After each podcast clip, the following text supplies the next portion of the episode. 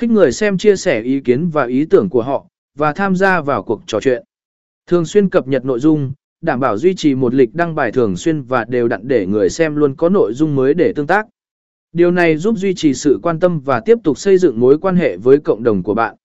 Tương tác tích cực với cộng đồng trên Instagram ở không chỉ giúp bạn xây dựng một mối quan hệ tốt hơn với khách hàng mà còn tạo ra sự tương tác và tham gia tích cực đối với thương hiệu của bạn, đồng thời giúp bạn hiểu rõ hơn về mong muốn và phản hồi của người xem.